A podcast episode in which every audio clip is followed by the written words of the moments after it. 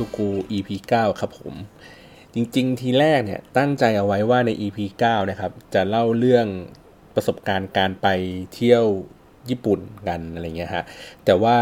พอผมลองไปเล่าเรื่องนี้กับใครหลาย ๆ คนดูอะไรเงี้ย แล้วมันกลายเป็นเรื่องสนุกเรื่องตลกไปเฉยเลยนะ เหมือนแบบเรื่องที่เจอเจอมาเป็นยังไงอะไรเงี้ยครับ ผมก็เลย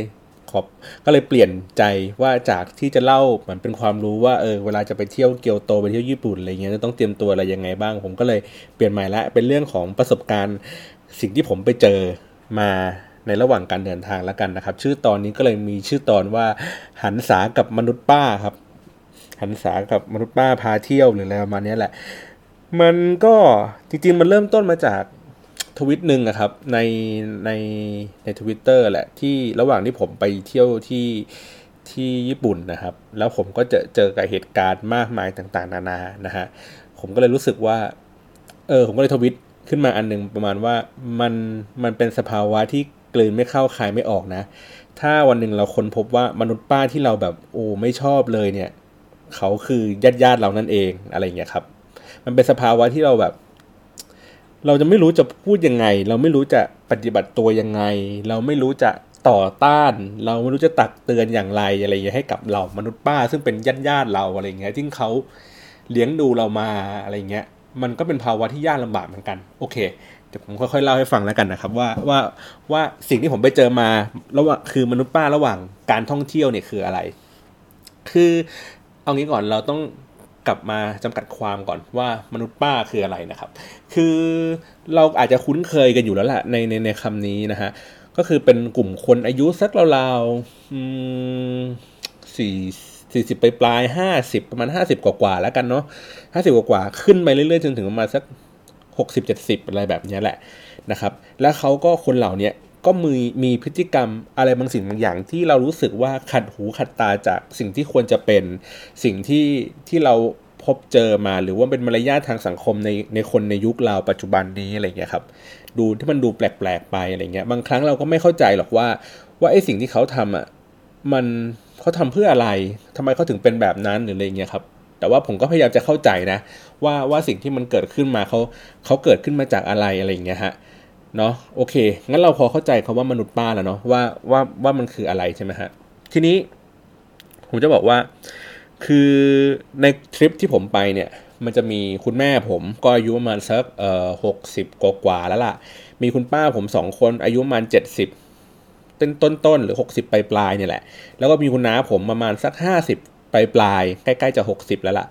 มีกันอยู่เท่าไหร่สี่คนนะครับมีผมมีคนหนึ่งเป็นคนที่ห้าแล้วก็มีลูกพี่ลูกน้องผมซึ่งเป็นลูกของป้าที่อยู่ในทริปนี้นะครับอีกหนึ่งคนพี่คนนั้นน่าจะอายุประมาณสักเอ่อสามสิบปลายปลายหรืออะไรเงี้ยนะฮะก็เดินทางกันไป คือในทริปเนี้ยครับคือมันมีคนที่ไม่เคยไปญี่ปุ่นก็คือทั้งหมดอะแหละยกเว้นผมคนเดียวนะครับแล้วก็คนที่เคยเดินทางไปเมืองนอกนะฮะก็อย่างคุณน้าผมเนี้ยเคยเดินทางไปเมืองนอก อาจจะ ถี่หน่อย คุณแม่ผมก็สักอืมถ้าผมจะไม่ผิดสักนี่คือครั้งแรกในในรอบประมาณสักสี่ปีห้าปีหรืออะไรอย่างเงี้ยครับเนาะคุณน้าผมอาจจะถี่ขึ้นหน่อย อาจจะเป็นสักราวๆเอ่อนี่คือครั้งแรกในรอบสมมติในรอบปีหรือรอบสองปีหรืออะไรแบบเนี้ยฮะแล้วคุณป้าผมซึ่งน่าจะเดินทางครั้งสุดท้ายก็คือไปมาเลไปสิงคโปร์อะไรแบบนี้แหละนะฮะแล้วป้าอีกคนหนึ่งอันนี้น่าจะแบบ ผมว่าย้อนหลังไปไกลเหมือนกันนะแล้วเราเป็นสิบปีอะไรอย่างนี้เลยนะครับ แต่เขาก็เคยมามาต่อเครื่องที่ญี่ปุ่นหรืออะไรแบบเนี้ยสิ่งแรกที่ผมพบเจอเลยนะฮะในระหว่างการเดินทางไปทีแรกก็คือ เริ่มจากสนามบินเลยสุวรรณภูมิเลยนะครับ คือมนุษย์ป้าก็จะไม่ผมไม่เรียกมนุษย์ป้ากันแล้วกัน เรียกว่าญาติญาติผมแล้วกันญาติญาติผมเนี่ยเขาก็ตื่นเต้นดีใจนะครับ ว่าอยากจะไปกัน เขาก็ไปถึงสนามบินราวๆสักเที่ยงนะครับ เที่ยวบินน่ะมันออกหกโมงกว่าหกโมงเย็นกว่าเขาไปถึงกันตั้งแต่เที่ยงอะไรเงี้ย ผมก็แบบ เอ๊แล้วจะมาจะมาอะไรกันเร็วๆนัก เพราะว่าถึงมาเร็วยังไงเราก็ต้องนั่งรอเขาอยู่ดีครับ ซึ่งซึ่งมันก็เสียเวลา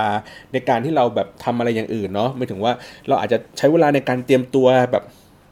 ไต่ตรองว่าเอ๊ะเราจะลืมของอะไรยังไงหรือเปล่าอะไรเงี้ยแต่ว่าเขาก็ไปถึงตั้งแต่เที่ยงเลยทำให้ผมแบบผมกับแม่ซึ่งเดินทางตามไปทีหลังเนี่ย ก็เลยต้องเดินทางให้เร็วขึ้น จากเดิมที่คิดว่าเออสักประมาณบ่ายสองบ่ายสามอะไรเงี้ยซึ่งบ้านผมค่อนข้างใกล้สนามบินอะไรเงี้ยอยากจะไปให้มันถึงประมาณสักขนาดนั้นก็ได้อะไรเงี้ยกลายว่าผมก็ต้องรีบทุกอย่างให้เร็วขึ้นไปอีกนะครับ ผมก็เลยมีความรู้สึกว่าอืมคือเรื่องเรื่องเวลาเราเรารู้สึกว่าเออเรา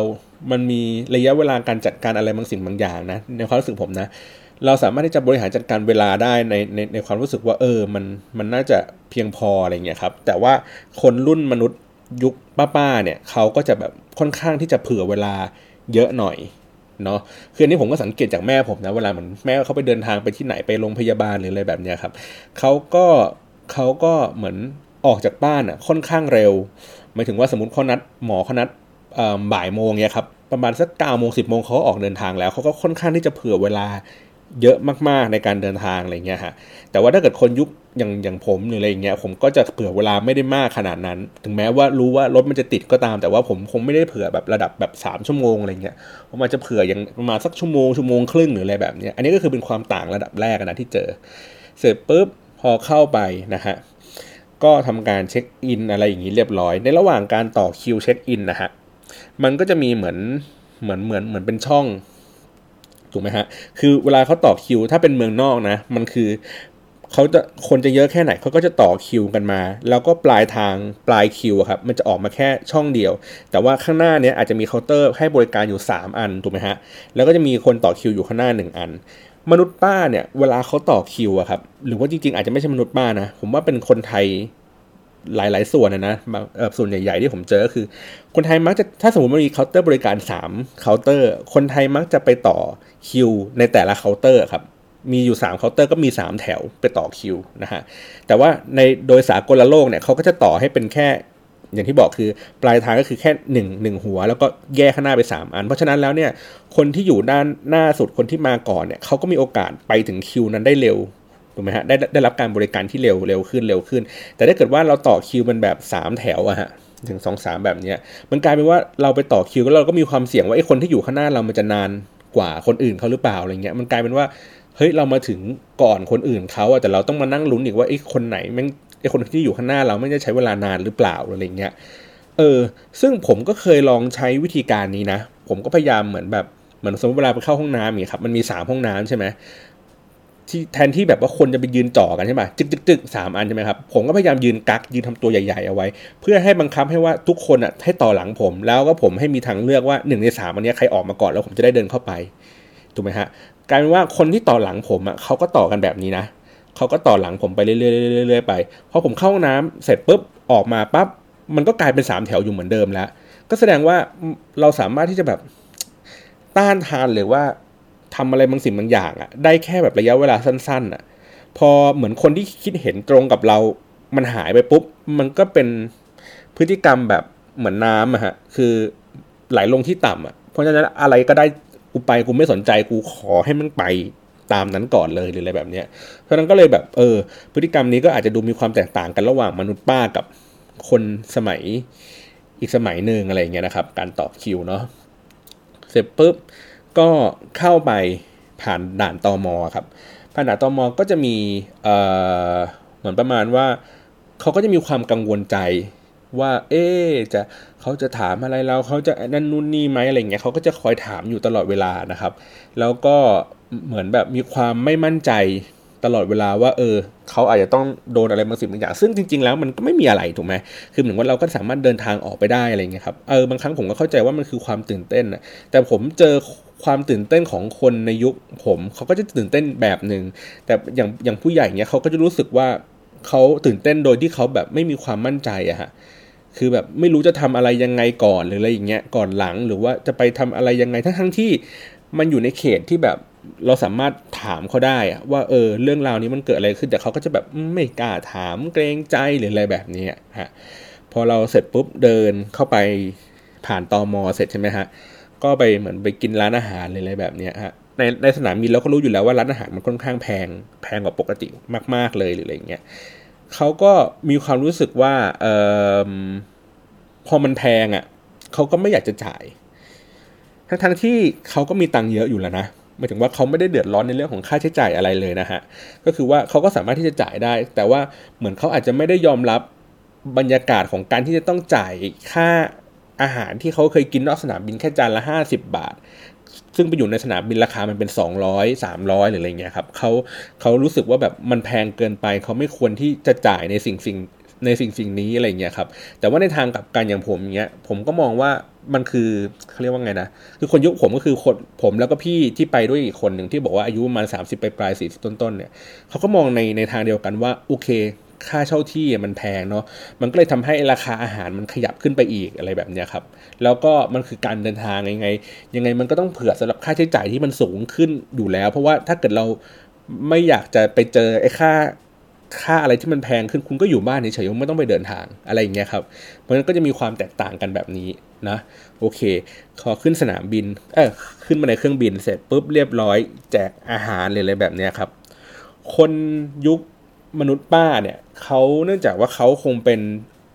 กลุ่มคนที่อยู่ในช่วงเวลาที่ทรัพยากรมันไม่ได้มีมากครับ ลองนึกภาพว่าคนในยุคนั้นน่ะสมมติเขาหิวตอนสองทุ่มอย่างเงี้ยครับ มันไม่มีอะไรให้กินนะ แต่ถ้าเกิดคนยุคเรามันมีเซเว่นเนี่ยฮะมันมีทรัพยากรอะไรต่างๆ เยอะแยะมากมายที่เราสามารถที่จะแบบเข้าถึงมันได้ง่ายอะไรเงี้ยเพราะฉะนั้นแล้วเขาทุกอย่างอะเขาก็จะเก็บ หรือว่ากอบโกยคว้าไอ้สิ่งสิ่งนั้นมาให้ได้มากที่สุดเท่าที่เขาจะสามารถทำได้ มาถึงปุ๊บ อันดับแรกเลยขึ้นเครื่องบินปับ๊บพนักงานแจกหูฟัง ผมต้องคอยเตือนว่า เฮ้ย อย่าเก็บใส่กระเป๋านะ เพราะมันเอากลับบ้านไปใช้ไม่ได้ เพราะผมจำได้ว่าตอนเด็กๆอะ ผมเคยได้รับไอ้หูฟังอันเนี้ย ไอหูฟังที่มันเป็นก้านสองอันนะครับ ที่เสียบเอาไว้อะเออ เอามาที่บ้านแล้วก็แบบเมื่อก่อนมันรู้สึกแบบเฮ้ยเท่แล้วมันได้หูฟังแบบนี้มาอะไรเงี้ยแต่ปรากฏว่าแม่งใช้งานโคตรยากเลยคือมันต้องมีตัวแปลงมีอะไรเงี้ยวุ่นวายสุดท้ายก็ไม่ได้ใช้ มันก็ไม่เกิดประโยชน์ในการที่จะเก็บไอ้สิ่งสิ่งนั้นมาอะไรเงี้ยผมก็เลยบอกบรรดาญาติญาติบอกว่า เฮ้ย ไม่ต้องเก็บมานะ เพราะมันไม่มีใครใช้แล้วมันใช้ไม่ได้อะไรเงี้ยครับคือคือคือคือต้องคอยเตือนตลอด อย่างเช่นแบบอาหารหรืออะไรเงี้ยครับเขาก็จะแบบบางคนที่ที่กินน้อยเงี้ยเขาก็จะเก็บอาหารนั้นใส่กระเป๋าเอาไว้ เออ อันนี้อันนี้ผมอันนี้ผมพอเข้าใจได้ว่าเพราะว่าบางคนก็อาจจะเก็บอาหารใส่กระเป๋าอะไรอย่างนี้ได้ แต่ว่า คือผมไปต่อเครื่องอะที่มาเลแล้วจากมาเลไปญี่ปุ่นอีกที เพราะฉะนั้นเนี่ยคุณก็ต้องถืออาหารไอ้กล่องเนี้ยมันเดินทางไปอีกประมาณสักเป็นสิบชั่วโมงอะซึ่งมันเป็นภาระอะในความรู้สึกผมคือแบบ คือถ้าถ้ากินก็กินไปเลย ถ้าไม่กินก็คืนเขาหรือว่าเก็บให้เขาไปทิ้งหรืออะไรอย่างนี้ไปก็ได้ หรือว่าถ้าเก็บไปปุ๊บโอเค ไปถึงสนามบินก็ต้องกินให้มันหมด ไม่ใช่ว่าเก็บทุกสิ่งทุกอย่างเอาไว้จนกระทั่งถึงญี่ปุ่นนะครับ คืออาหารไอ้กล่องกล่องนั้นอะ มันอยู่ที่ญี่ปุ่นอะ อีกสองวันนะ คือไม่มีใครกินเลยนะครับ คือผมต้องเป็นคนกินให้ไม่ให้มันหมด มันจะได้จบไป ไม่งั้นเขาก็จะเก็บไอ้สิ่งสิ่งนั้นเอาไว้ตลอดอะจนกว่าแบบต้องมีใครสักคนกินมันอะ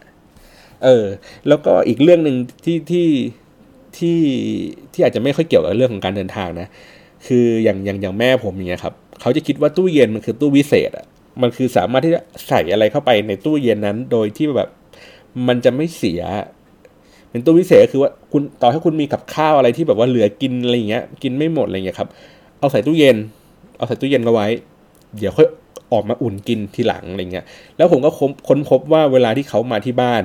เขาก็จะมีไอ้กับข้าวที่บอกว่าใส่ตู้เย็นตู้วิเศษ อันเนี้ยที่มันไม่ไม่ไม่คิดว่ามันจะบูดจะเน่าครับ แล้วก็ใส่กับข้าวนั้นไป ผมเคยเจอกับข้าวที่เก่าที่สุดประมาณสักหกเดือนอะสภาพคือแบบ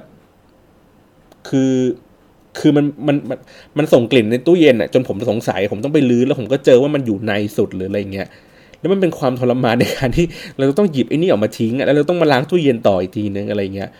เออคือเวลาที่แม่ไม่อยู่บ้านเงี้ยผมจะเคลียร์ตู้เย็นค่อนข้างที่จะโล่งมากเลย มันจะมีแต่ของกินที่ผมกินประจำอย่างเช่นแบบอะเป็นน้ำดื่มเงี้ยผมก็เตรียมน้ำดื่มไว้ แล้วก็ไอ้พวกอาหารอะไรต่างๆ ที่เหลือเนี่ยถ้าเกิดเหลือปุ๊บผมก็โอเค ผมก็อาจจะใส่กล่องอันนี้ไว้ แล้วก็อีกสักสองสามวันถ้าเกิดเปิดตู้เย็นมาแล้วผมไม่คิดที่จะกินมัน แล้วผมก็ไม่อยากจะกินมันแล้วอะไรเงี้ยผมก็จับไอ้พวกนี้ทิ้งไปเลยอะไรเงี้ยไม่อยากจะเก็บเอาไว้อะไรเงี้ยครับ อืม ซึ่งซึ่งทีแรกผมคิดว่ามันเป็นมันเป็นที่แม่ผมคนเดียวนะ ในการเก็บอาหารไว้ในตู้เย็นตู้วิเศษของเขาเนี่ยปรากฏว่าไม่ใช่ครับน้าผมก็เป็นของกินก็จะเยอะเต็มตู้เย็นผมก็เคยกินช็อกโกแลตที่แบบหมดอายุแล้วประมาณสองปีที่แล้ว ผมเคยกินน้ำอัดลมที่หมดอายุแล้วอะไรเงี้ยเออ หรือว่าป้าผมก็จะเก็บทุกสิ่งทุกอย่างมันผมก็เลยเข้าใจนะว่ามันอาจจะเป็นพฤติกรรมของของของของคนในยุคนั้นอะที่ที่จะต้องเก็บ สะสมไม่พวกนี้เอาไว้อะไรเงี้ยตุนสเสบียงเอาไว้อะไรเงี้ยครับผมโอเค แล้วก็พออยู่บนเครื่องบินอย่างที่บอกคือ พอผมบอกว่าหูฟังไม่เก็บใช่ไหมเขาก็ไม่เก็บหูฟังครับ แต่เขาก็เก็บช้อนซ่อมอะไรอย่างนี้แทนนะฮะเก็บอาหงอาหาร เก็บน้ำดื่ม เก็บอะไรอย่างนี้ไป ซึ่งผมก็มีความแบบคิดอยู่ในใจว่า จะเก็บไอ้น้ำทำไมวะไอ้น้ำที่มันเป็นแบบแพ็คอะครับแพ็คเล็ก ๆ ที่มันกินได้แค่อึกเดียวอะจะเก็บไปทำไมก็เก็บไปมันก็ อนาคตมันก็อาจจะแตกคากระเป๋าอะไรเงี้ยก็กินให้มันหมดสิอะไรเงี้ยจะถือไว้ทำไมวะอะไรเงี้ยก็ไม่เข้าใจ แต่เขาก็ถืออันนั้นไปนะ ตลอดทางครับ แล้วก็พอเป็นช่วงเวลาที่เหมือนเขาจะเอาพวกเครื่องดื่มมาเสิร์ฟอะไรเงี้ยครับ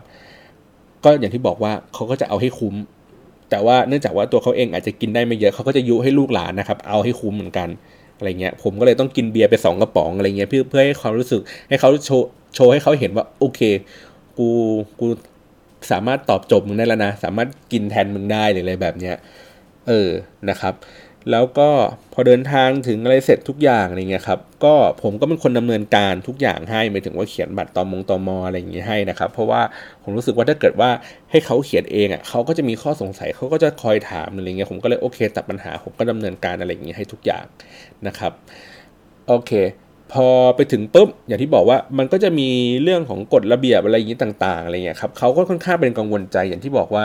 เออเรื่องของการซื้อของกลัวว่า เดี๋ยวมันจะเกินยอดเงิน 20,000 บาทอะไรเงี้ยครับแล้วก็จะโดนตอมอไอ้ตอมอโดนศุลกากรเรียกอะไรเงี้ยเก็บภาษีย้อนหลังหรืออะไรเงี้ยครับคือคือคนพวกเนี้ยคือมนุษย์ป้าๆทั้งหลายเนี่ย เขาก็เสพข่าวผ่านทางทีวี ผ่านทางไลน์ผ่านทางอะไรแบบนี้ครับ แล้วบางครั้งเนี่ยไอ้เนื้อข่าวที่ที่เขาได้รับมันเป็นแค่ headline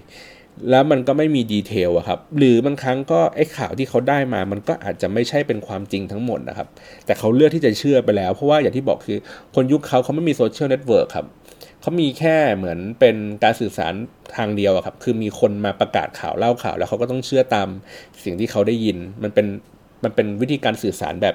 เก่าๆครับ เพราะฉะนั้นแล้วอะไรก็ตามถ้าเกิดมันโผล่มาในไลน์กลุ่ม หรือว่าอะไรเงี้ยหรือเพื่อนเขาบอกมาหรืออะไรเงี้ยเขาก็จะเชื่อในสิ่งสิ่งนั้นไปโดยที่แบบแม้ใครจะแย้งอะไรยังไงก็ตาม ก็เป็นเรื่องที่ยากมากที่จะเปลี่ยนความความคิดตรงนั้นนะครับ ซึ่งจนกระทั่งผมแบบผมพูดกับเขาว่ามันไม่มีเวลาพอที่จะมานั่งตรวจทุก ๆ คนหรอกนะครับ เขาก็ใช้วิธีการสุ่มตรวจอาศัยความเชื่อใจ แล้วก็ ลองดูดูแนวโน้มดูเขาเรียกไงนะ ดูพฤติกรรมดูอะไรแบบนี้ไปครับ เพราะว่าแล้วเราเองเราก็ไม่ได้คิดจะซื้อของอะไรมากมายขนาดนั้นอยู่แล้ว เราไม่ได้เป็นคนที่หิ้วของจากเมืองนอกไปขาย เพราะฉะนั้นแล้วเนี่ยผมว่ามันเกินนิดหน่อยได้ไม่เป็นไรหรอกนะฮะถ้าเราสามารถที่จะแจกแจงได้หรือว่าเราเราเขาเรียกไงเหมือนเตรียมรับมือกับสิ่งสิ่งนี้ไป แต่ก็ไม่ต้องถึงกับแบบหวั่นวิตกอะไรเงี้ยมากมายนักนะครับ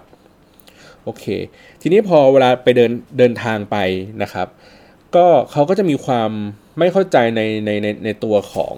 วิธีการ อย่างเช่นไอ้พวกบัตรรถไฟฟ้าอะไรเงี้ยครับก็ไม่ไม่ได้มีความคุ้นเคยนะฮะที่ญี่ปุ่นมันก็จะมีบัตรอ่อน บัตรแข็งนะครับ บางที่ก็ต้องหยอดตู้หรืออะไรแบบนี้ไปนะฮะ ทั้งทั้งที่ญี่ปุ่นเองอะมันค่อนข้างที่จะง่ายง่ายกว่าบ้านเราก็คือว่าบ้านเรามันมีการ์ดหลายแบบถูกไหมฮะรถไฟฟ้าแบบหนึ่งใต้ดินแบบหนึ่งแอร์พอร์ตลิงก์แบบหนึ่งถูกไหมฮะบางที่ก็เป็นเหรียญบางที่ก็หยอดเหรียญบางที่แตะเหรียญอะไรแบบเนี้ยแต่ว่าที่ญี่ปุ่นเขามันก็จะเป็นแบบเหมือนทุกอย่างเหมือนกันหมดเลย แบบเดียวกันหมดเลยนะฮะปัญหาก็คือว่าไอ้แบบเดียวกันหมดเนี่ยมันง่ายมากๆเลยนะ แต่ก็ไม่เข้าใจกัน ผมก็โอเค พอเข้าใจได้แหละว่ายุคเขาคงไม่มีเทคโนโลยีแบบนี้ในการที่จะแบบว่าเสียบปัดแล้วดึงขึ้นหรืออะไรเงี้ยหรือว่ามันคงแตกต่างจากบ้านเรา มันก็คงต้องใช้ระยะเวลาในการเรียนรู้อยู่พอสมควร เพราะฉะนั้นแล้วเนี่ยผมต้องคอยกำชับเขาว่าเเดินทางแบบนี้นะ เราจะใช้การ์ดอะไรนะฮะเราจะต้องเตรียมการ์ดแข็งนะ เราใช้การ์ดแข็ง วันนี้เราใช้การ์ดอ่อนนะอะไรแบบนี้นะครับคอยคอยคอยกำกับเขาอยู่ตลอดเวลาเพราะว่าอย่างที่บอกว่าพอเราเข้าใจแล้วว่า เออ เรา คือคนยุคเขามันต้องกำกับอะครับ มันเขาต้องคอยสั่งว่าให้ต้องทำอะไรไปซ้ายไปขวาอะไรเงี้ยครับ แต่ถ้าเกิดเราปล่อยให้อิสระให้คิดเองอะไรเงี้ยเขาก็จะแบบไม่รู้จริงๆอะว่าจะไปทางไหน อย่างเช่นร้านอาหารอย่างเงี้ยครับ ถ้าเกิดเราเหมือนในแท้ว่าสมมติเราไปกับเพื่อนเราก็จะบอกว่ากินอะไรอะไรเงี้ยเขาก็จะแบบถ้าเป็นเพื่อนๆก็อยากว่าเอ้ยอยากกินไอ้นั่นไอ้นี่หรืออะไรเงี้ยบอกได้ แต่ว่าถ้าเป็นบรรดาป้าๆอย่างเงี้ยเขาก็จะมีความเกรงใจบวกกับการที่เขาแบบไม่รู้หรืออะไรเงี้ยทุกอย่างเขาก็จะแบบ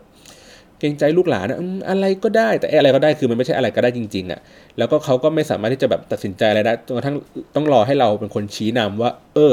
กินอันนี้แล้วกันนะ พาไปกินอันนี้ อันนี้อันนี้อันนั้นอะไรเงี้ยครับถึงถึงถึงจะแบบนั้นได้ แล้วก็พอเราไปเดินเข้ามาในที่ตลาดที่มันเป็นของกินเยอะๆอย่างเงี้ยครับเขาก็อย่างที่บอกว่าเขาก็จะมีความกลัวไม่มีความเอ่อมีความไม่มั่นใจ ก็ไม่กล้าที่จะลองอะไรสิ่งในสิ่งที่เขาเห็นนะครับ อย่างเช่นพวกง่ายๆ แค่ไอติมไอติมโคนไอติมแบบ ไอติมโคนธรรมดาอะไรเงี้ยครับ เห็นมันดูน่ากินเห็นอยู่ขายเต็มไปหมดเลย แต่ไม่มีใครกล้าที่จะซื้อเดินเข้าไปซื้อนะครับ ผมก็เลยแบบอย่างที่บอกคือผมก็ต้องแบบคอยป้อนให้เขาด้วยด้วยการที่เดินไปซื้อออกตังค์แล้วก็อะโอเค ให้ลองกินนะ ให้ลองชิมดูนะ ก็จะได้จะได้เหมือนให้ให้เกิดการทดลองอะไรอย่างนี้มากขึ้น ให้รู้สึกว่ามันสนุกมากขึ้นนะครับ เสร็จปุ๊บต่อมาสิ่งที่เจอเหมือนในรถไฟฟ้าเป๊ะๆเลยก็คือ ผมสังเกตเห็นนะ ว่าเวลาที่เขาไปนั่งบนรถไฟฟ้า แล้วก็นั่งข้างๆกับคนญี่ปุ่นเนี่ยครับเขาก็จะแบบคอยมองดูว่าไอ้ญี่ปุ่นข้างๆกูเนี่ยเล่นอะไรอยู่อะไรเงี้ยอ่านอะไรอยู่ หรือว่าทำอะไรอยู่อะไรเงี้ยซึ่งค่อนข้างที่จะแบบเสียมารยาทมาก ๆ เลยนะ คือคือคือผมคงเข้าใจว่าในในในยุคเขาเขาคงไม่มีเรื่องของ privacy อะครับ เพราะว่าอย่างที่บอกคือว่ามันมันค่อนข้างที่จะแบบไม่ มันเหมือนอยู่ห่างไกลกันอะคนมันไม่ได้มีจำนวนมากๆอะไรเงี้ยครับผมผมก็เลยแล้วเขาก็เลยรู้สึกว่ามันคำว่า p r i เวซีความเป็นส่วนตัวหรืออะไรเงี้ย มันคงไม่มีคำคำนี้ keyword คำนี้อยู่ในอยู่ในความคิดของเขาอะครับของคนยุคนั้นนะผมก็เลยรู้สึกว่ามันมันเป็นเรื่องของแบบ เมื่อมันอยู่ในที่สาธารณะเขาก็สามารถที่จะเสือกได้เขาก็ก็สามารถที่จะดูได้จะเว้นเรื่องของเขาเองไงอย่ามายุ่งกับกูอะไรอย่างเงี้ยแต่กูสามารถดูของคนอื่นได้ กูสามารถเข้าถึงคนอื่นได้ กูสามารถนินทาคนอื่นได้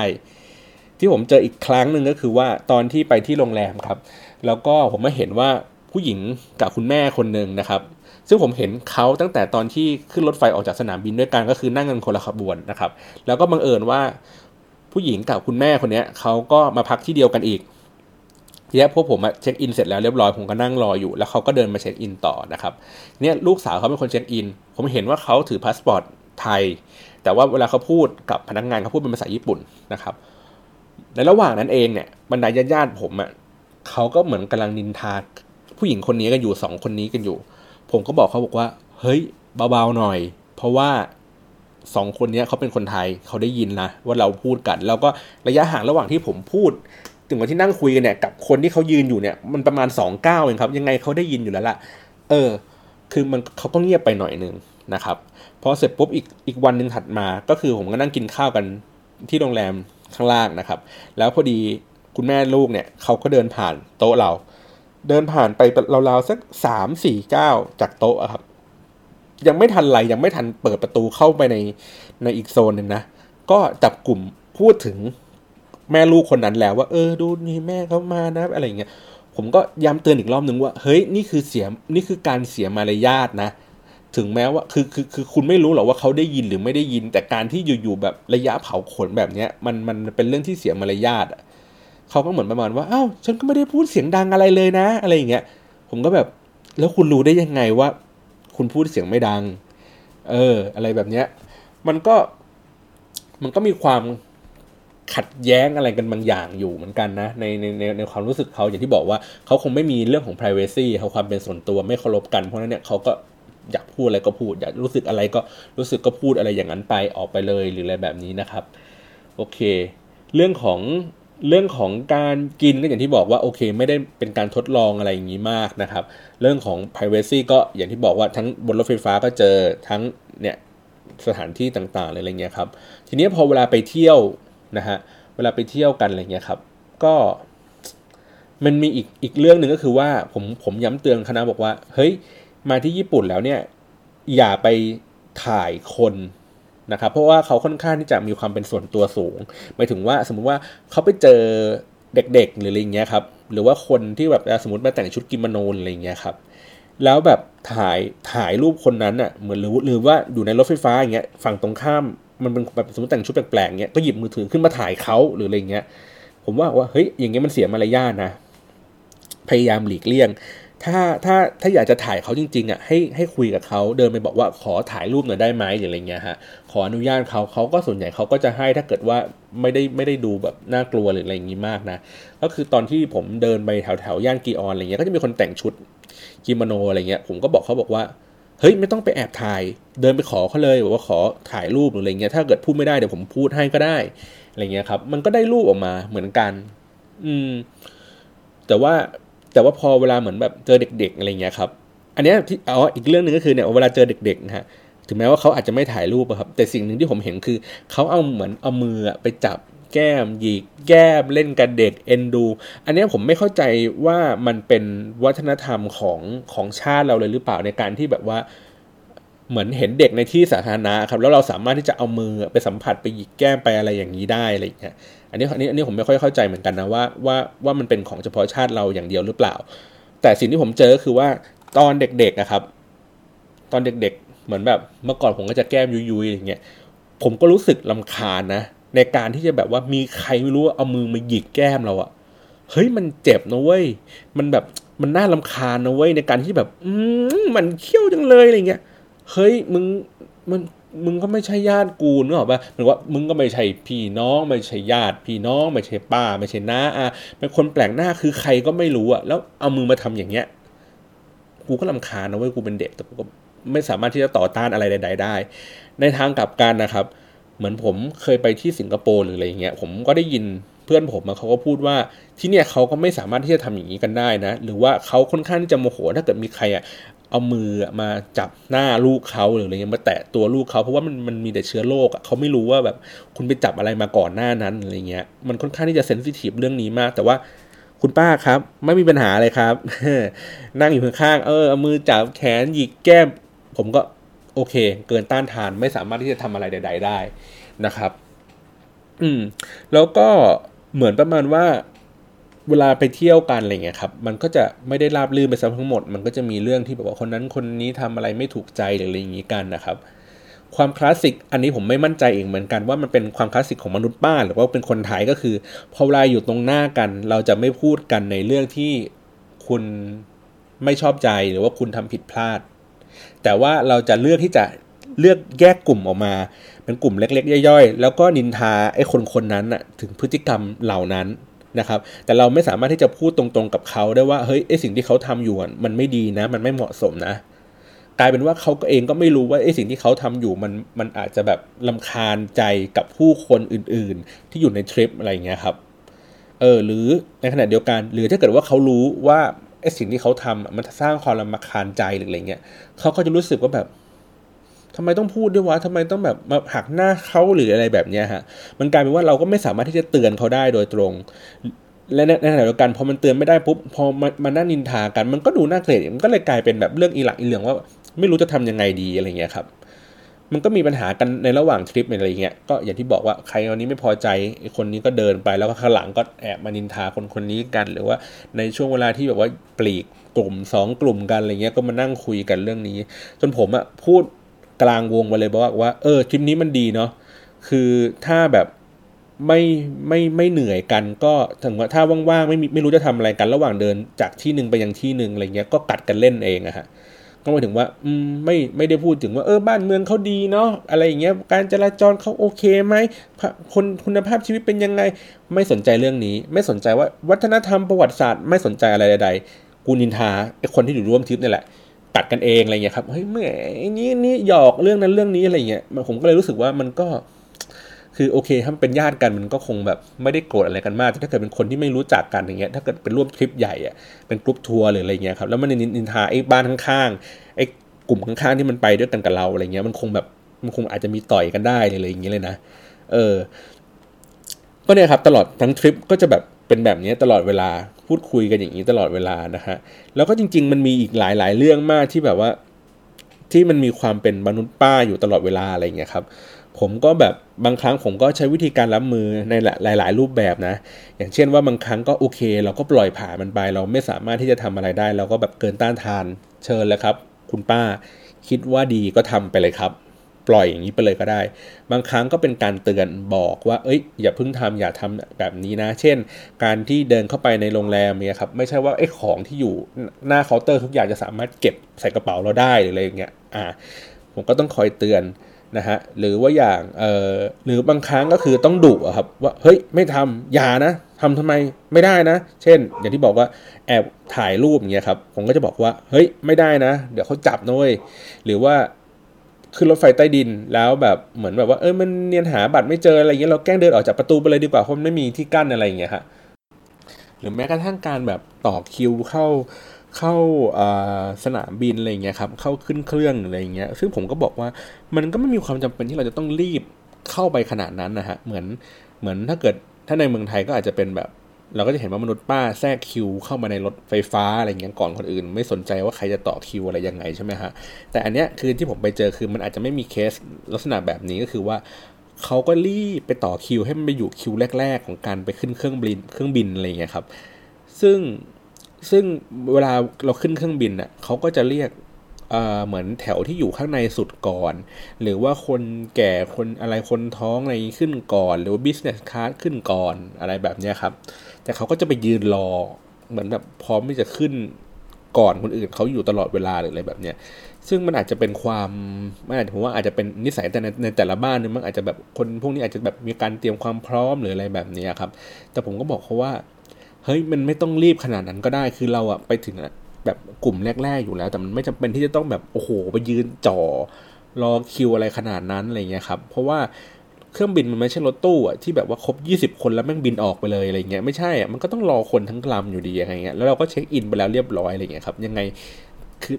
เราก็ช้าได้บ้าง ไม่ต้องรีบตลอด เพราะว่าเวลารีบเร่งหรืออะไรอย่างนี้ไปครับ มันก็เหนื่อยมันก็เครียดอะฮะแล้วก็เขาเองก็ มันก็ไม่ได้มีเขาเรียกไงประสิทธิภาพในการเร่งสปีดได้เร็วขนาดนั้นนะครับ แต่ว่าผมไม่ค่อยเจอนะคนที่แบบ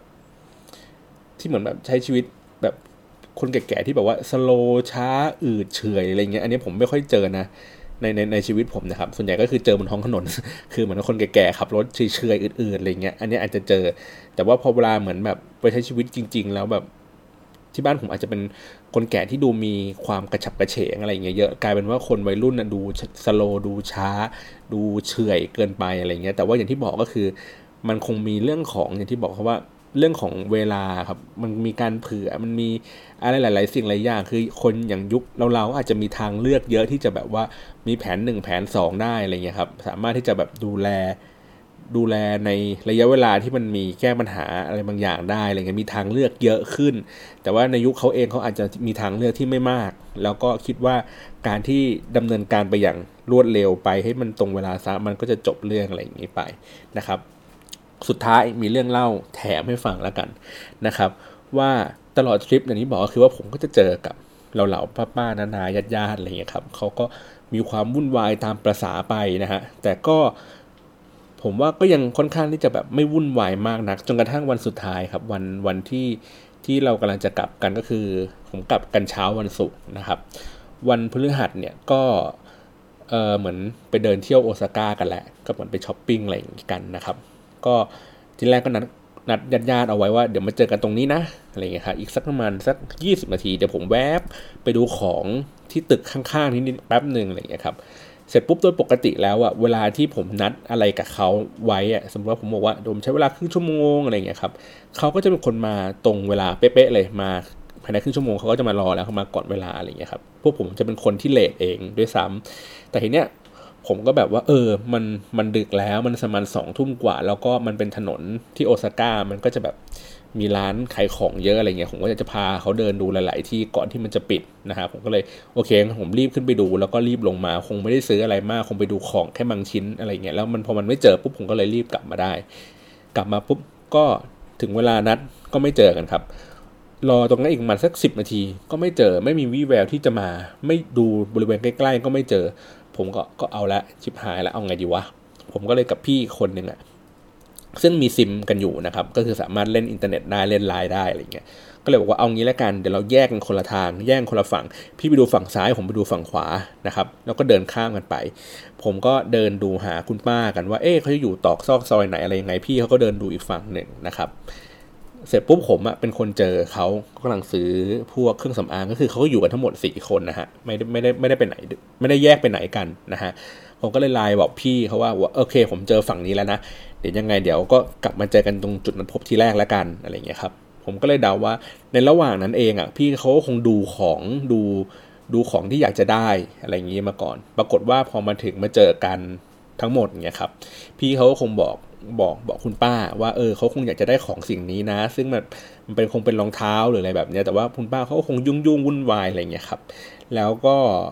มันก็คงเกิดเรื่องทะเลาะกันเหมือนแบบไม่พอใจหรืออะไรเงี้ยการงอนงอนกันอะไรเงี้ยครับ พี่ก็ไม่พูดอีกเลยหรืออะไรอย่างเงี้ยมันถึงว่าไม่ไม่ไม่ไม่พูดคุยไม่ปฏิสัมพันธ์อะไรใด ๆ อีกแล้วอะไรเงี้ยคุณป้าถึงแม้ว่าเขาจะพยายามเอาเงินไปให้เขาให้พี่เขาเขาก็ไม่ซื้อแม่อะไรอย่างงี้นะครับ ปัญหามันก็อาจจะเป็นเรื่องของการที่แบบเรียกว่าไงนะ คือให้เงินพกติดตัวน้อยเกินไปอะไรเงี้ยฮะ อืมแล้วเขาคงมีความกดดันอะไรหลาย ๆ อย่าง ซึ่งผมไม่อยากจะเล่าให้ฟังแล้วกันนะฮะก็เอาเป็นว่าเหมือนเขาคงงอนนะครับ จากเดิมก็เลยกลายเป็นว่าคืนวันศุกร์ที่เอ้คืนวันพฤหัสที่เราคิดว่าเออเดี๋ยวพรุ่งนี้เช้าเราคงเดินทางขึ้นสนามบินแบบแต่เช้าอะไรเงี้ยครับว่าจะไม่กินเหล้าไปอะไรอย่างงี้กันเขาก็คงมีความเครียดกลับมาที่โรงแรมก็กินนะครับ ผมไม่มั่นใจว่าเขากินไปเท่าไหร่นะ แต่เท่าที่ผมเจอเท่าที่ผมดูก็คือวายหายไปหนึ่งขวดเพราะผมไปซื้อวายด้วยกันวายไม่มีแล้วหนึ่งขวด ตอนที่ผมตื่นมา เบียร์สามกระป๋องอย่างน้อย ก็คือที่ผมเห็นว่าเขาถือมาสามกระป๋องอะ่ะผมซื้อกันมาเนี่ย ก็ไม่มีนะฮะแล้วก็เหล้าอีกประมาณแบนหนึ่งฮะก็หายไป เพราะฉะนั้นแล้วเขาอย่างน้อยเขากินสามสิ่งเนี่ยนะครับ แล้วก็เมาแป๊ดเลย ผมจำได้ว่าผมนอนประมาณตีหนึ่งแล้วผมต้องต้องตื่นประมาณตีห้าตีหนึ่ง เนี่ยผมก็นอนปุ๊บไป แล้วก็ผมตื่นมาอีกทีประมาณสักตีเกือบตีสองอะไรเงี้ยผมไม่มั่นใจนะนอนหลับไปสักพักหนึ่งใหญ่ ๆ แล้วผมก็ได้ยินเสียงแบบน้ำไหลตกตกตกตกตกมันมันน้ำมันหกรถกระเป๋าผ้าใบอะ มันได้ผมได้ยินเสียงแบบเนี้ย แล้วผมก็ตื่นขึ้นมาดู คือแบบมันเกินต้านทานแล้วนะเห็นแบบพี่กำลังยืนเยี่ยวอยู่ข้างเตียงเนี่ยครับยืนเยี่ยวรถกระเป๋าตัวเองอยู่ ผมก็แบบ โอ้เชี่ยพรุ่งนี้เช้ากูชิบหายแน่นอน คือแบบมีเรื่องแน่ คือสภาพนี้แบบหลุดเมาไม่มีสติแล้ว ผมก็แบบ โอเคกูเตรียมใจแล้วล่ะ ผมก็เกินต้านทาน ผมก็หลับไป ตื่นอีกทีประมาณตีห้านะครับ สภาพพี่เขาก็หลับเมาเละเทะอะไรอย่างเงี้ยครับนอนนอนอยู่ข้างๆผมผมก็โอเคลุกขึ้นมาตีห้าโทรไปบอกคุณแม่ว่าเออเฮ้ยเดี๋ยวจะเดินทางกันแล้วนะอะไรเงี้ยโทรปลุก แล้วผมก็ตื่นขึ้นมาเอาไดเป่าผมเป่าไอ้ของที่มันเปียกๆอยู่เพราะนั้นมีกระเป๋าผมด้วยมันโดนชงโดนฉลับฉลับอะไรเงี้ยฮะก็เป่าแล้วก็ เข้าห้องนงห้องน้ำอะไรเสร็จเรียบร้อยหกโมงสี่สิบผมก็ทำการแบบปลุกพี่เขาผมพยายามยื้อให้มันนานที่สุด แล้วก็บอกว่าเฮ้ยเดี๋ยวมันจะออกกันเจ็ดโมงกันนะอะไรเงี้ยครับเขาก็ลุกขึ้นมาอาบน้ำผมก็โอเคเบาใจแล้วเขาคงแบบพอที่จะแบบเดินทางได้อะไรเงี้ยฮะผมก็เลยลงมาข้างล่างก็เจอป้าป้าเขาก็มารอกันก่อนหน้านั้นแล้วอะไรเงี้ยครับผมก็ทำการเดินข้ามฝั่งถนนไปไปซื้อของกินอะไรเงี้ยฮะแล้วก็กลับมาที่ที่โรงแรม ก็ประมาณเจ็ดโมงแล้วล่ะ ผมก็เอ๊ะทำไมพี่เขาไม่ลงมาสักทีหนึ่งก็ไม่มีใครเอะใจอะไรทุกคนก็ถามว่าทำไมเขาไม่ลงมาก็ไม่มีใครเดินขึ้นไปตาม ผมก็เลยเดินขึ้นไปตาม ก็เลยเห็นว่าเขาก็หลับอยู่ในห้อง คืออาบน้ำเสร็จแล้วแล้วก็หลับอยู่ในห้องของก็ยังเก็บไม่ครบ ผมก็โอเคทำการช่วยเขาเก็บของอะไรมาทุกอย่างก็ใช้เวลาประมาณสักสินาทีแล้วก็ลงมานะครับ ทีเนี้ยไอ้รถไฟเนี่ยที่มันจะต้องขึ้นไปเนี่ยมันเป็นขบวนฮารุกะครับ คือมันเป็นรถไฟที่แบบว่าเหมือนเป็นด่วนพิเศษก็คือวิ่ง จอดสถานีอันนี้ปุ๊บแล้วก็สถานีน่าจะไม่จอดอะไรอีกแล้วอะก็คือขึ้นสถานีนี้แล้วก็วิ่งเข้าสนามบินเลยอะไรแบบเนี้ยครับ แล้วคนก็จะน้อยๆหน่อย แต่ว่ามันมีความวุ่นวายก็คือว่าผมจะต้องไปซื้อตั๋วที่มันเป็นบัตรอ่อนอะไรเงี้ยครับก่อนที่จะขึ้นขึ้นรถไฟอันนี้ ผมก็เลยคิดว่ามันก็ต้องใช้เวลาในการไปซื้อตั๋ว แล้วก็ไปหารถไฟหาอะไรอย่างเงี้ยหลาย ๆ สิ่งหลายๆอย่าง แต่ว่าข้อดีก็คือโรงแรมเนี่ยมันไม่ได้ไกลจากไอสถานีรถไฟนี้เท่าไหร่เลยเดินมามาสักสองสามนาทีก็ถึงแล้วโอเค ผมก็พาพี่เขาออกมาปุ๊บสภาพคือแบบเมาเละเทะฮะคือเดินไม่ไหวเดินคือคือเดินจะล้มจะล้มอะไรเงี้ยฮะแล้วก็พร้อมที่จะแบบหลุดออกนอกเส้นทางตลอดเวลาอะไรเงี้ยคือเมาแบบไม่รู้เรื่องไม่มีสติเลยอย่างที่อย่างที่บอกคือเมาระดับแบบเยี่ยวข้างเตียงได้อะแล้วมีเวลานอนอยู่แค่สองสามชั่วโมงนี่มันเป็นไปไม่ได้ที่จะแบบคืนสติกลับมาฮะ เพราะฉะนั้นแล้วเนี่ยมันต้องมีคนคุมก็หนึ่งคน ไม่ให้เขาหลุดหลุดออกน้องลูน้องทางก็คือน้าผมก็ไปคุมนะฮะแล้วผมก็ต้องลากกระเป๋าน้า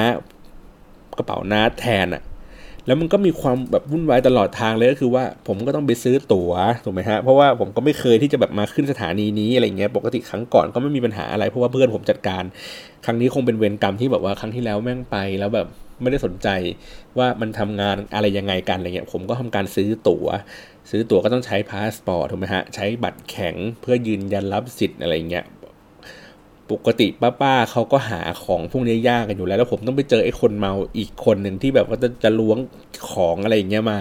มันก็เพิ่มความวุ่นวายเข้าไปอีกนะฮะ เสร็จปุ๊บโอเค ซื้อตั๋วเสร็จเรียบร้อย เดินเข้ามาใน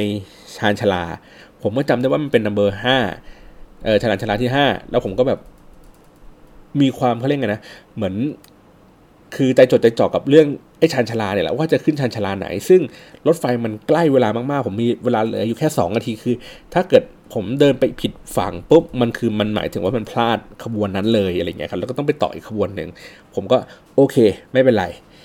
ก็มันเห็นว่าห้าใช่ไหมผมก็โอเคงั้นป้าๆเนี่ยทั้งหลายเนี่ยออกจากไอ้ไอ้ เครื่องตรวจตั๋วครับ แล้วก็ไปยืนรอผมก่อนให้ผมเดินไปดูก่อนไอ้ชั้นชลาที่ห้ามันใช่ไหม ปรากฏว่ามันไม่ใช่นะครับ แล้วผมระหว่างนั้นผมเดินกลับมาอีกทีหนึ่งเขาก็ยังเข้าประตูกันไม่ได้ คือป้าผมก็เสียบบัตรเข้าไปใช่ไหมฮะ แล้วทีเนี้ยปลายทางมันจะต้องดึงบัตรไอ้นั้นอันนั้นออกมา ป้าเขาก็ไม่ดึง พอไม่ดึงปุ๊บบัตรมันก็คาอยู่ใช่ไหมฮะน้าผมที่พาคนเมาเนี่ยเดินเข้ามาพาพี่ผมอะซึ่งเมาอยู่จะเดินเข้ามาก็เข้าไม่ได้ เสียบบัตรก็ไม่ได้ มันก็วุ่นวายเหมือนแบบนึกออกไหมฮะ ไอ้ยังไงป่าก็จะเดินออกไปรับเขาเขาก็มาโวยว่าอะไรอย่างนี้กันผมก็แบบ เออผมก็ไม่สามารถที่จะแก้ปัญหาไอ้ตรงนั้นได้เพราะว่าปัญหาอีกปัญหาหนึ่งก็กำลังมีอยู่ก็คือ แล้วชาชลาไหนวะที่ที่ไอ้รถไฟอันนี้มันจะมาจอด ปรากฏว่ามันก็อย่างที่บอกว่าคือเดินผิดทางปุ๊บโอเค ผมก็ตรงตรงเขาเดินเข้ามาในในในในสถานีได้แล้วผมก็เลยบอกว่าโอเค ผมพลาดขบวนนี้ไปแล้วนะ ไปไม่ทันแล้วล่ะ แต่ก็ไม่เป็นไรผมเตรียมแผนสองเอาไว้ ก็คือขึ้นอีกขบวนหนึ่ง ซึ่งมันจะไม่เหมือนแบบไอ้ขบวนเมื่อกี้นี้ มันจะเป็นขบวนเหมือนรถไฟเชื่อมเมืองอะไรเงี้ยครับ ซึ่งมันก็จะมีคนญี่ปุ่นอยู่ในขบวนนี้เยอะหน่อย แล้วก็มันก็จะจอดหลายสถานีหน่อยนะครับ มันก็จะไม่ได้เป็นขบวนโล่งๆสำหรับนักท่องเที่ยวอะไรเงี้ย ผมก็โอเค ขึ้นขบวนนี้ไปดูจากไอ้ Google Map นี่แหละ มันก็เขียนว่ารถไฟฟ้า เส้นนี้มันเป็นสายสีส้มถูกไหมฮะ มันจะไปจอดอีกประมาณ 10 สถานี แล้วมันจะถึงสถานีที่ 10 เนี่ย แล้วก็มันก็บอกว่าในใน Google Map นะ มันก็จะเขียนว่าอ่า remain on platform ก็คือให้ยังอยู่ให้ให้ที่แพลตฟอร์มเดิม แต่มันก็จะขึ้นเป็นสายสีน้ำเงินว่าจากสถานีเนี้ยวิ่งเข้าสนามบิน ผมก็งงว่า เอ๊ะทำไมมันไม่เป็นสีส้มเป็นชิ้นเดียวกันวะ ถึงว่ามันควรจะต้องเป็นสีส้มคือสายเนี้ยก็คือวิ่งเข้าสนามบินโดยตรงได้เลยทำไมมันบอกว่ามันให้ทำการเปลี่ยนสายที่สถานีนี้ แต่มันก็เสือกเขียนว่าให้ remain on platform คือจะต้องออกไปรออีกขบวนหนึ่งวิ่งมาหรือเปล่าหรืออะไรอย่างเงี้ย ผมก็ไม่เข้าใจไอ้อันนี้เท่าไหร่นัก ผมก็อะไม่เป็นไร ให้ขึ้นไปก่อน ทุกคนก็ขึ้นขึ้นรถไฟกันไปนะครับ ก็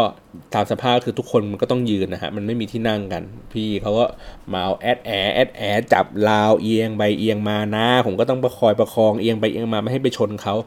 ชาวญี่ปุ่นเขาก็มองด้วยความเอื่อมละอาว่าแหมพวกนี้นี่มันทัวทัวจีนชัดๆเลยแบบสภาพแย่มากเลยอะไรเงี้ยครับ แบบมาผมก็จะพยายามที่จะไปหาที่นั่งว่าคงแกแบบลากกระเป๋าไม่ไหวเลยอะไรเงี้ยครับจะไปหาที่นั่งเขาแย่งไม่ทันคนญี่ปุ่นเขาคนญี่ปุ่นเขาเร็วในเรื่องนี้มากในการแบบแย่งที่นั่ง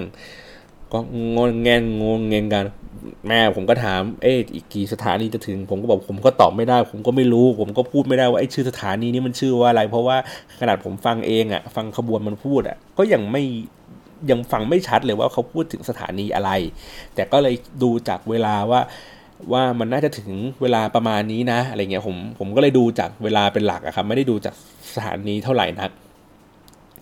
ก็ใช้เวลาอยู่พักใหญ่ ๆ มาสักเกือบ 40 นาที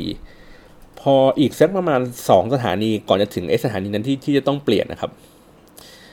เอ่อมีคนญี่ปุ่นอะเขาก็เหมือนแบบสกิดผมจึ๊กๆแล้วเขาก็ยื่นมือถือมา เป็นภาษาญี่ปุ่น แล้วเขาก็พูดภาษาญี่ปุ่นใส่ผม ผมก็อ่านไม่รู้เรื่องไม่เข้าใจว่าเกิดอะไรขึ้น แต่ก็พยายามจะสื่อสารว่าผมจะไปสนามบิน ผมก็บอกว่าผมจะไปแบบ airport airport นะไอเที่ยวนี้ใช่ไหม เขาก็เหมือนพูดประมาณว่าเหมือนแบบไม่ใช่หรือใช่หรืออะไรแบบนี้ครับ แล้วผมก็เห็น keyword อันหนึ่งที่มันเขียนว่า number หนึ่งถึงสี่ number หนึ่งถึงสี่มันหมายถึงว่าที่ผมเคยแบบเสร็จปุ๊บพอเห็นปุ๊บผมก็เลยแบบเฮ้ยนึกถึงตอนที่ผมอ่านหนังสือบนเครื่องบินในระหว่างที่แบบว่า คือผมไปสนามบินใช่ไหมแล้วผมก็ซื้อที่ที่สุวรรณภูมิผมก็ซื้อหนังสือแบบเที่ยวเกียวโตมาอะไรเงี้ยครับ แล้วผมก็มานั่งอ่านเปิดอ่านแบบแล้วผมก็เห็นประโยคนึงว่า ให้ระวังในการขึ้นรถไฟว่ารถไฟอะมันจะมีการตัดขบวน แล้วก็พอตัดขบวนเสร็จปุ๊บเนี่ยบางบางอันอะมันจะวิ่งไปในที่ที่แบบว่าเราต้องการนะสมมติคือวิ่งไปสนามบิน อีกอันหนึ่งมันจะวิ่งไปอีกทางนึงเลย ซึ่งมันคนละเรื่องกันเลยอะไรเงี้ยครับ ผมก็เลยแบบอ๋อ ไอ้ยี่นี่คงใช่เนาะไอ้ไอ้ที่เขาบอกอะไอ้หนึ่งถึงสี่มันคงหมายถึงว่าขบวนเนี้ยครับ มันมันเราต้องไปขึ้นในในในในในตู้ที่หนึ่งถึงสี่อะเพื่อที่จะไปสนามบินอะ แต่ไอ้ตู้ที่เหลือมันจะตัดไปอีกทางนึง แล้วผมก็บังเอิญสังเกตเห็นตอนที่ขึ้นมารถรถไฟแล้วมันออกจากสถานีที่ผมขึ้นมาแรกๆว่ามันทางแรกมันมีเหมือนนักท่องเที่ยวที่เขาลากกระเป๋าขึ้นมาครับ แต่พอรถไฟเคลื่อนไปสักพักหนึ่งแล้วเขาก็ทำการเหมือนย้ายตู้ ผมก็เลยเอาแล้วมึงชิปหายแล้วย้ายตู้แล้วผมก็บอกเรียกนะทุกคนเฮ้ยเร็วเร็วเร็วป้าป้าป้าย้ายตู้ย้ายตู้ย้ายตู้ด่วนเลย ย้ายไปไหนย้ายไปไหน มันมันจะสับสับขบวนมันจะสับตู้ แล้วเราต้องเดินไปที่ขบวนตู้ที่สี่หนึ่งถึงสี่แล้วผมอะพวกผมอะอยู่กันตู้ที่เจ็ดเอาละมึงหนังชีวิตเลย คือนึกสภาพว่า รถไฟนะ มันก็วิ่งไม่ค่อยนิ่งถูกไหมฮะ ตึกตักตึกตักของทุกคนก็กระเป๋าแบบแน่นๆหนักๆลากบนพื้นเรียบๆนี้ก็วุ่นวายแล้ว อันนี้ต้องลากผ่านผู้คนที่เขากำลังยืนอยู่บนรถไฟ ก็ไปด้วยความทุลักทุเลถูกไหมฮะ ผมก็ไม่ไม่สามารถที่จะนำได้เพราะผมต้องขอปิดท้ายเพราะว่าผมจะต้องเห็นทุกคนอะไป เพราะถ้าเกิดผมนำปุ๊บพอหันมาอีกทีอ้าวก็อาจจะไม่เดินตามเดินตามผมมาก็ได้เพราะนั้นผมต้องคอยปิดท้าย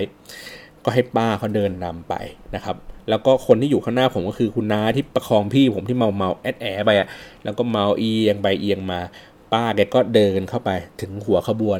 จะเปลี่ยนประตู เอ้ยจะเปลี่ยนขบวนครับ เปิดประตูเลื่อนฟึบพอเลื่อนเสร็จปุ๊บจะเอาตัวเข้าไปประตูมันก็ปิดฟึบ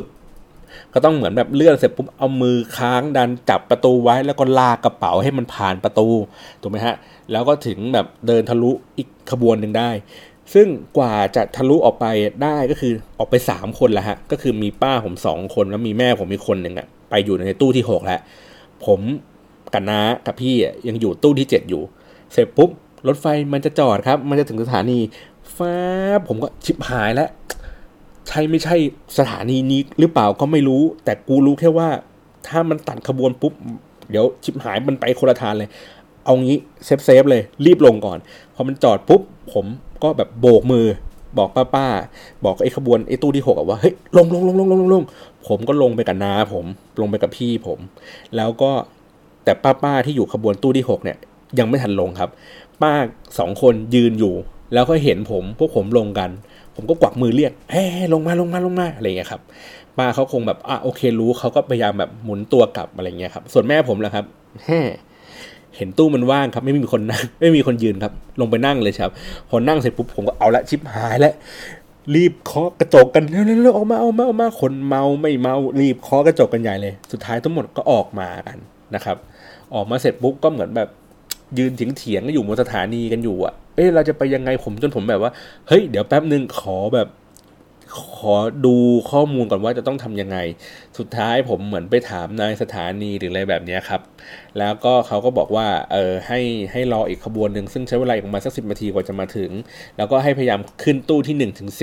เพราะว่าไอ้ตู้ที่ 5 6 7เนี่ยเขาจะตัดไปอีกทางหนึ่งเออซึ่งข้อมูลมันถูก คือมันจะตัดที่สถานีหน้าครับ ผมก็เลยรออีกขบวนหนึ่งปุ๊บ แล้วก็ขึ้นไอ้ตู้ประมาณตู้ที่3แล้วอะไรอย่างเงี้ยฮะแล้วก็ไปถึงสถานีหนึ่งเขาก็ตัดขบวนแล้วก็วิ่งเข้าสนามบิน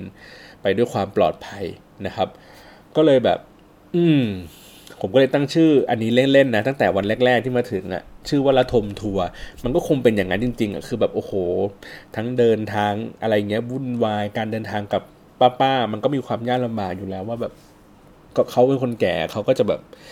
ถูกไหมมันมันมันมันก็เดินทางเขาก็ไม่ถนัดที่จะต้องเดินทางอะไรแบบนี้มากนัก แต่ก็คิดในมุมกลับกันว่า ถ้าเขาไปกับทัวร์ไปกับกรุ๊ปทัวร์อะไรเงี้ยก็คงปวดหน้าดูอะครับ อันนี้ไปกับหลานๆอะไรเงี้ยหลานเขาก็คงแบบรับมือได้ แล้วก็ก็โชคดีว่ามากับผมถ้ามากับหลานคนอื่นเขาก็คงแบบทนไม่ไหวเหมือนกันอะไรเงี้ยครับ มันก็เลยกลายเป็นเหมือน มนุษย์ป้าฮาเฮมนุษย์ป้าทัวร์กันไปเลยในทริปนี้อะไรเงี้ยครับ ก็สนุกสนานดีในความรู้สึกผมนะ มันมันมันมันก็ประสบการณ์ครั้งหนึ่งที่เราแบบ อาจจะเป็นคือผมพยายามคิดว่าเออคงเป็นหลานกตัญญูอะครับคือพาทุกๆคนไปเที่ยวในในในที่ที่แบบว่ามันคงไม่มีโอกาสที่จะได้ไปกันอีกแล้วอะไรเงี้ยแล้วก็ราคามันก็ไม่ได้แพงมากคือก็คือจัดสรรทุกสิ่งทุกอย่างเองมีตังทุกคนมีตังกลับมามีตังเหลือนะทุกคนแลกไปราวๆสักสามหมื่นสี่หมื่นบาทอะไรเงี้ยครับทุกคนก็กลับมามีเงินเหลืออยู่ราวสักสี่ห้าพันเลยอะไรเงี้ยค่าใช้จ่ายก็ไม่ได้สูงอะไรมาก เพราะว่าก็กินกันปกติทุกอย่างอะไรเงี้ยครับแล้วก็ผมก็เอากล้องไปไปถ่ายรูปสวยๆให้ให้ใหป้าป้านานาอะไรเงี้ยกันเพราะว่าเหมือนเวลาเขาไปเที่ยวอะไรเงี้ยแล้วผมผมไม่ค่อยชอบคือ เวลาเวลาใครไปเที่ยวต่างประเทศไกลๆเงี้ยครับ แล้วถ่ายรูปกลับมาไม่สวยอะ่ะเออเหมือนถ่ายกันเองหรือะไรเงี้ยคนถ่ายกันเองก็ไม่ได้มีทักษะในการถ่ายรูปมาสักเท่าไหร่แล้วก็บางคนอย่างแม่ผมเนี้ยก็เซลฟี่มันก็ มันก็ไม่เห็นฉากหลังถูกไหมเซลฟี่ก็เห็นแต่หน้าตัวเองอะไรเงี้ยมันเซลฟี่ที่เชียงใหม่ก็ได้ไม่ต้องเซลฟี่ที่ญี่ปุ่นก็ได้อะไรเงี้ยครับก็เลยคิดว่าเออคงไปแล้วก็เหมือนแบบไปถ่ายรูปไปอะไรอย่างงี้กัน เพื่อให้มันมีความรู้สึกว่าแบบว่าเออได้รูปสวยๆมาได้มาอวดเขาได้มาดูแล้วรู้สึกว่าแบบเออประทับใจชื่นใจนะว่าครั้งหนึ่งได้เคยไปอะไรแบบนี้นะครับผมก็เลยคิดในมุมนี้ไป ก็เลยไม่ได้คิดในเรื่องของความจุกจิกแล้วก็เลยแล้วแล้วก็เลยคิดว่า ความจุกจิกความวุ่นวายของมนุษย์ป้าก็เลยเป็นความสนุกอย่างหนึ่งในในในทริปนี้อะไรแบบนี้นะครับ ยังไงก็ถ้าคุณคิดเป็นลูกหลานกตัญญูนะครับ ก็ระมัดระวังในการจัดกรุ๊ปทัวร์ที่พาญาติพี่น้องไปนะครับ เพราะว่ามันก็จะมีความวุ่นวายครับ คือคุณก็ต้องสนิทกับญาติพี่น้องในระดับหนึ่งที่คิดว่าเมื่อจบงานนี้แล้วมันจะแบบเขาจะไม่ตัดญาติกับคุณนะครับ หรือว่าถ้าเกิดสมมติคุณไปกับเพื่อน เพื่อนคุณคุณก็ต้องมั่นใจว่าคุณจะสามารถอยู่กับเพื่อนคนคนนี้ได้ แม้ว่ามันจะงี่เง่าแม้ว่ามันจะอะไรก็ตาม แล้วคุณก็จะสามารถที่จะลืมมันไปได้หมด เหมือนไม่มีอะไรเกิดขึ้นมา เพราะว่าถ้าใดก็ตามมันเกิดความลำบากในการท่องเที่ยวครับ มันกลับมามันก็เลิกคบกันไปก็เยอะพอสมควรแล้วนะ เพราะฉะนั้นแล้วคิดดูให้ดีๆนะฮะว่าเวลาเราจะเดินทางไปกับใครสักคนหนึ่งเนี่ยฮะ มันจะต้องรับมือกันมากแค่ไหนแม้กระทั่งว่าคนเหล่านั้น อาจจะเป็นเพื่อนเราอาจจะเป็นญาติสนิทของเราก็ตามเนี่ยมันก็จะมีความวุ่นวายในลักษณะแบบนี้เกิดขึ้น แล้วก็มันก็จะสร้างปัญหาให้การเดินทางของคุณมันมีความวุ่นวายแล้วแบบไม่สนุกได้ตลอดเวลานะครับ ก็เลย EP นี้ก็เลยดูสนุกดูแตกต่างจาก EP อื่นไปนะครับ ก็ผมก็พยายามจะหายเรื่องพวกนี้มาเล่าให้ฟังอยู่นะครับ นอกเหนือจากเรื่องของโซเชียลมีเดียนะครับโอเค ขอบคุณมากสำหรับการรับฟังเทเทมนี้ค่อนข้างยาวหน่อย 50 กว่านาทีนะครับ หวังว่าคงจะนำสิ่งที่ได้รับมาในการวางแผนการเดินทางของคุณในครั้งต่อไปได้นะครับ วันนี้ขอบคุณมากครับ สวัสดีครับ